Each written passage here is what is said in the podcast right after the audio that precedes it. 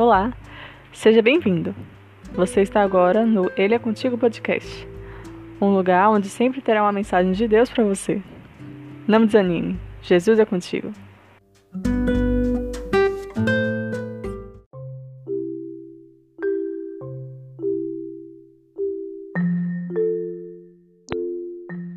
Capítulo de hoje, Lucas 20.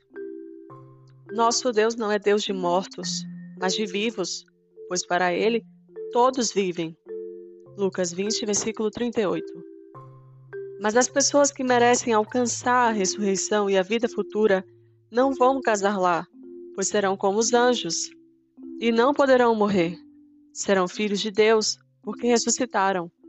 E Moisés mostra claramente que os mortos serão ressuscitados.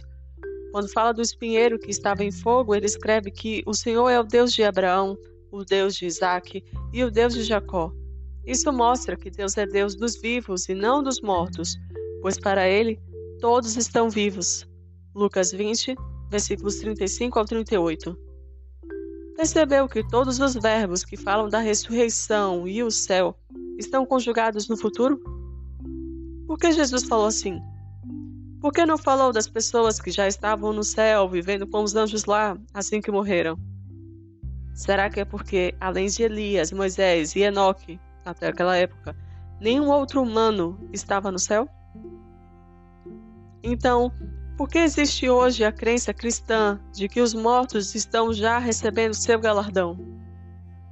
Meus irmãos amados, meus amigos queridos, Jesus mostra claramente aqui que não é assim como vem sendo ensinado.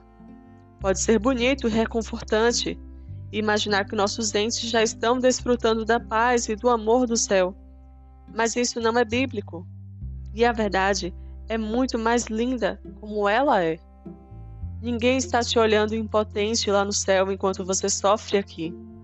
Todos os nossos amados que morreram continuam mortos aqui na terra. Mas se morreram no Senhor, estão guardados para aquele grande dia.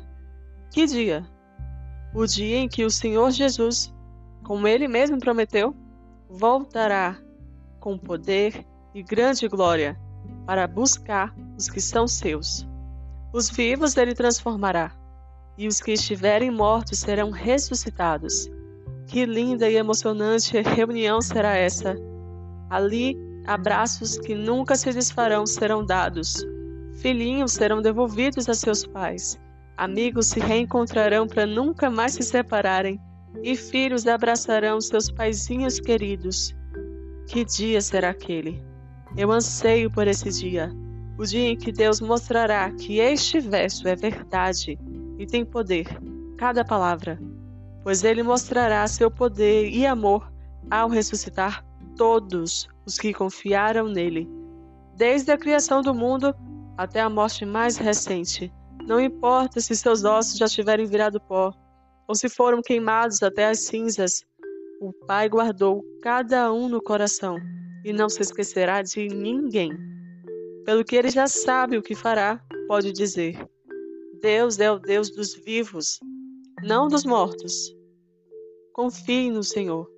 Se você confiar nele, vai vê-lo com seus próprios olhos quando ele vier nas nuvens. Mas se por acaso tiver que descansar até lá, confie que o amor do seu Pai te trará de volta à existência naquele maravilhoso dia. Maranata, ora vem, Senhor Jesus.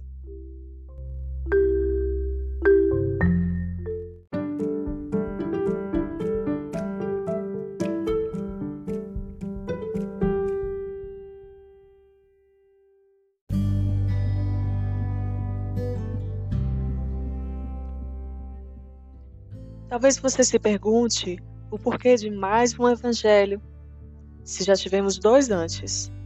Mateus, testemunha ocular, Marcos dando a versão de Pedro. Então, para que Lucas? Este Lucas não foi um dos discípulos, nem viu os milagres acontecerem, mas ele creu. Creu ao ponto de se juntar a Paulo na missão, em um laço de profunda amizade, fazendo-lhe companhia até as horas finais do apóstolo. Lucas é o amado médico, citado na carta de Paulo aos Colossenses.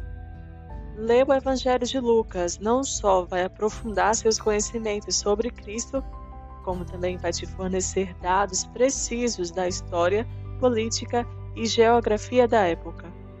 O amado médico usou a instrução que tinha para deixar um formidável testemunho sobre Cristo, que atravessa a história.